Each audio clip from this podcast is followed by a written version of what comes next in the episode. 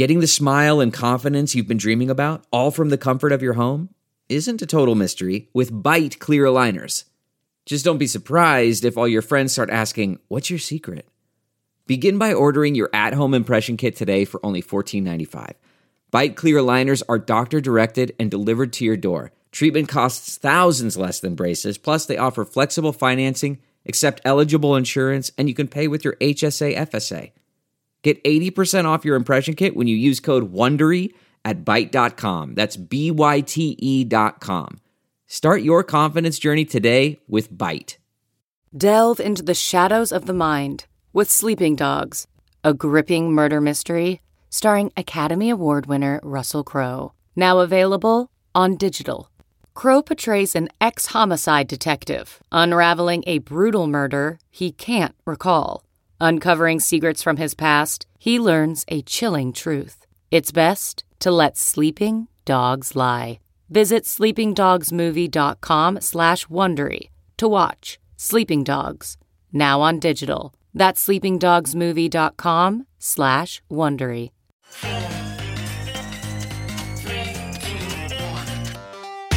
Welcome back to The Breakdown with me, NLW.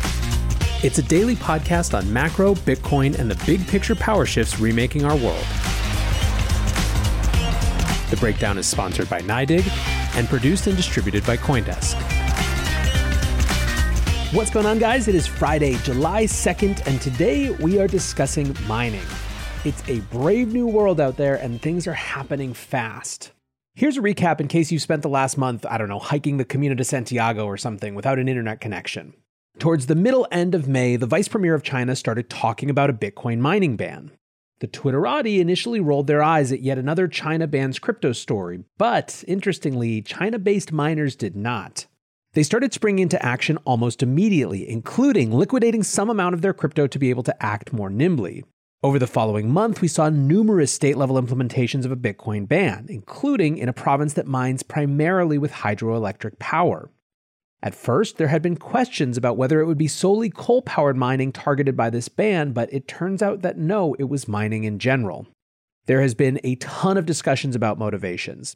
Some have argued it's about ESG concerns and green goals. Others have said it's about China turning their focus from attacking fintech to attacking crypto in order to clear any competition for their digital currency. Still, others have speculated that it's about fears of social destabilization that come with crypto, while still others say it's about cracking down on local corruption. Whatever combination of these things and others is correct, it has happened. As you heard on Long Read Sunday last week, the broad sense is that the Great Western hash rate migration is real. That being said, there is still a ton up in the air. What portion of miners are going to move their business to the US, to newly friendly jurisdictions like Texas and Kentucky? How many are going to move to more convenient countries bordering China like Kazakhstan or Russia? But as that happens, in the short term, a huge amount of hash power has left the network, as much as about 50%. Luckily, there is the difficulty adjustment, one of Bitcoin's most elegant and least appreciated features. So, what is difficulty adjustment? In short, Satoshi knew the network would need to be resilient to exogenous shocks in the composition of miners. The difficulty adjustment is a process by which the network can automatically make winning blocks easier or more difficult, based on how much competition there is among miners. When lots and lots of miners are using lots and lots of power to try to mine blocks, the difficulty gets harder. When miners leave the network, the difficulty adjusts down. The difficulty matters because it can determine, based on both the cost of capital expenditures as well as the cost of local electricity, whether a certain mining rig is actually profitable to mine with or not. When the difficulty is high, older machines can be useless but can become profitable again when the difficulty decreases. This process happens every two weeks. Well, every 2016 blocks, which at 10 minutes per block is roughly two weeks. Today, we're expecting to see a roughly 27% drop in the difficulty, which will make it the biggest difficulty adjustment ever. By a lot as well. It's 50% more of an adjustment than the previous biggest adjustment, which was 18%, all the way back in 2011. It's also the third straight difficulty decline, which hasn't happened since December 2018. The important thing about all this is it will go off without a hitch, incentivizing more hash power to come back online, motivated purely by it being more economical for them to do so. Difficulty adjustment is one of the most truly insanely visionary parts of the design of this entire economic system. It is such a simple, clean, perfect use of market incentives to keep everything running smoothly. It is resilience incarnate. That wasn't the only interesting thing that happened with mining over the last 24 hours or so, however. Again, for those who were off on the Appalachian Trail or whatever, around the time that all this China stuff was going down, Michael Saylor convened a group of the largest North American mining interests. He invited Elon Musk to the first meeting and they discussed, well, a ton of things, but the one conclusion or shared commitment that they came away with was about standard disclosures for energy usage. The idea was that whatever those numbers actually showed, at least they would be canonical rather than random estimates from random studies that critics could cherry pick to make things look worse than they were. This group called themselves the Bitcoin Mining Council, and there was a fair bit of controversy around it. Was it too much like the closed door group of corporates from the New York Agreement? Why were they soliciting Elon? Etc., etc. Still, net net, most Bitcoiners have given the Bitcoin Mining Council the benefit of the doubt.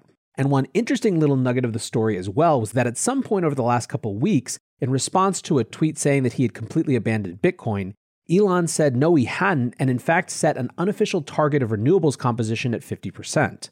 Once 50% of Bitcoin was mined by renewables and that was trending to improve, Tesla would begin accepting Bitcoin again.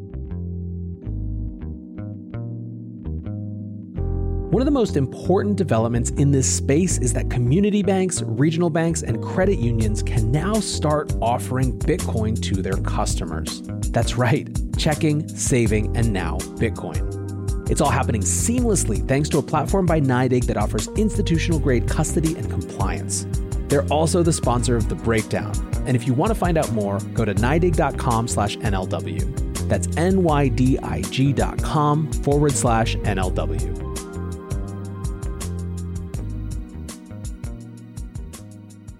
I've talked about this on shows before and I don't want to dwell on it, but I do think there is a certain logic in setting a target that advocates, particularly those on the regulatory side, can rally around.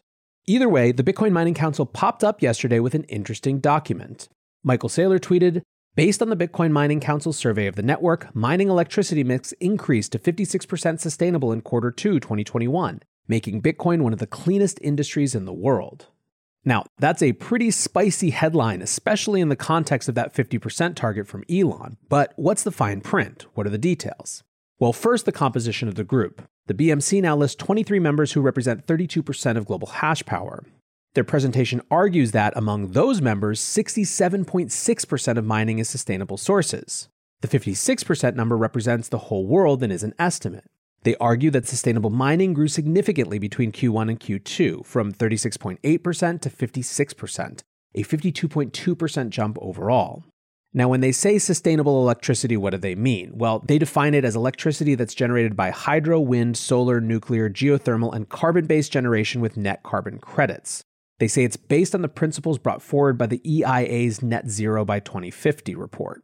Second, on how they got the global data, quote, the BMC surveyed Bitcoin miners around the world asking three questions. One, how much electricity does your total fleet consume today? Two, what is the total percent of sustainable electricity within your fleet's power generation mix today? Three, what is the total aggregate hash rate of your fleet today?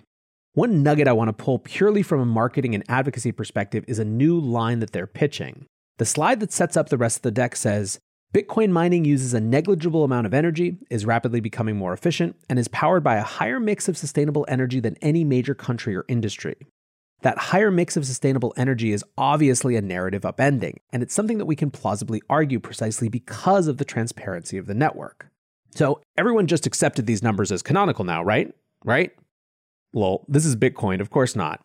Larry Cermak, who was on the show a couple weeks ago, responded to Saylor's tweet saying, This is really laughable. No methodology discussed, very dubious result, and super small sample of like 5% of the total hash rate.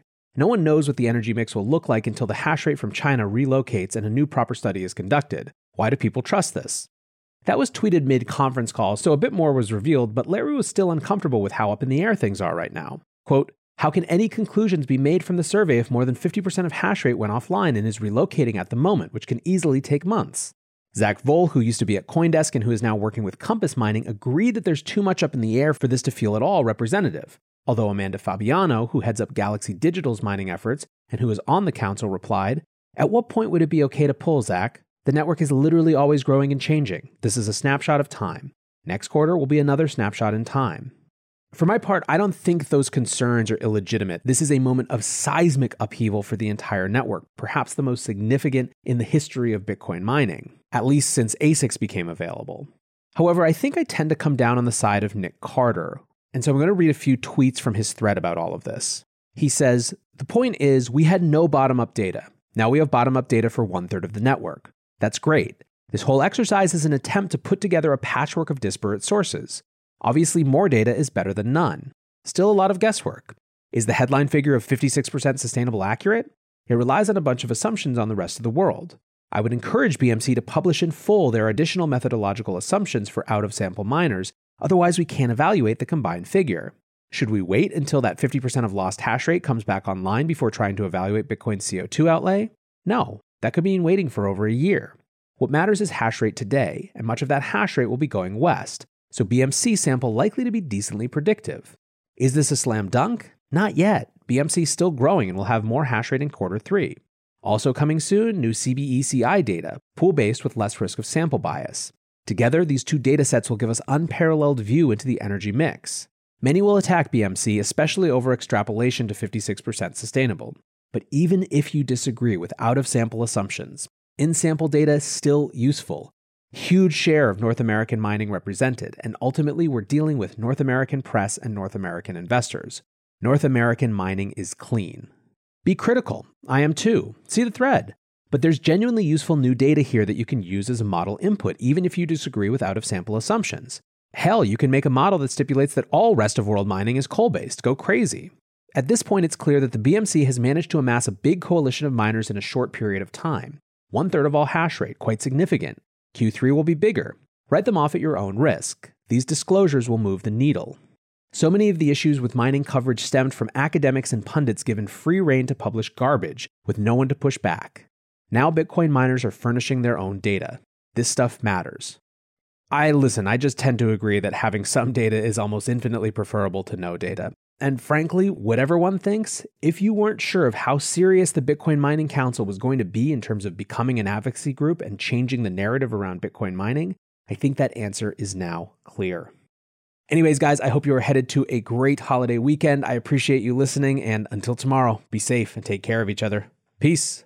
Support for this podcast and the following message come from Corient. Corient provides wealth management services centered around you. They focus on exceeding your expectations and simplifying your life. Corient has been helping high achievers just like you enjoy their lives more fully, preserve their wealth, and provide for the people, causes, and communities they care about. As one of the largest integrated fee only registered investment advisors in the U.S., Corient has deeply experienced teams in 23 strategic locations. Corient has extensive knowledge spanning the full spectrum of planning, investing, lending, and money management disciplines. Leverage Corient's exclusive network of experts to craft custom solutions designed to help you reach your financial goals, no matter how complex they may be. Real wealth requires real solutions. For more information, connect with a wealth advisor today at corient.com. That's C O R I E N T.com. Corient.com.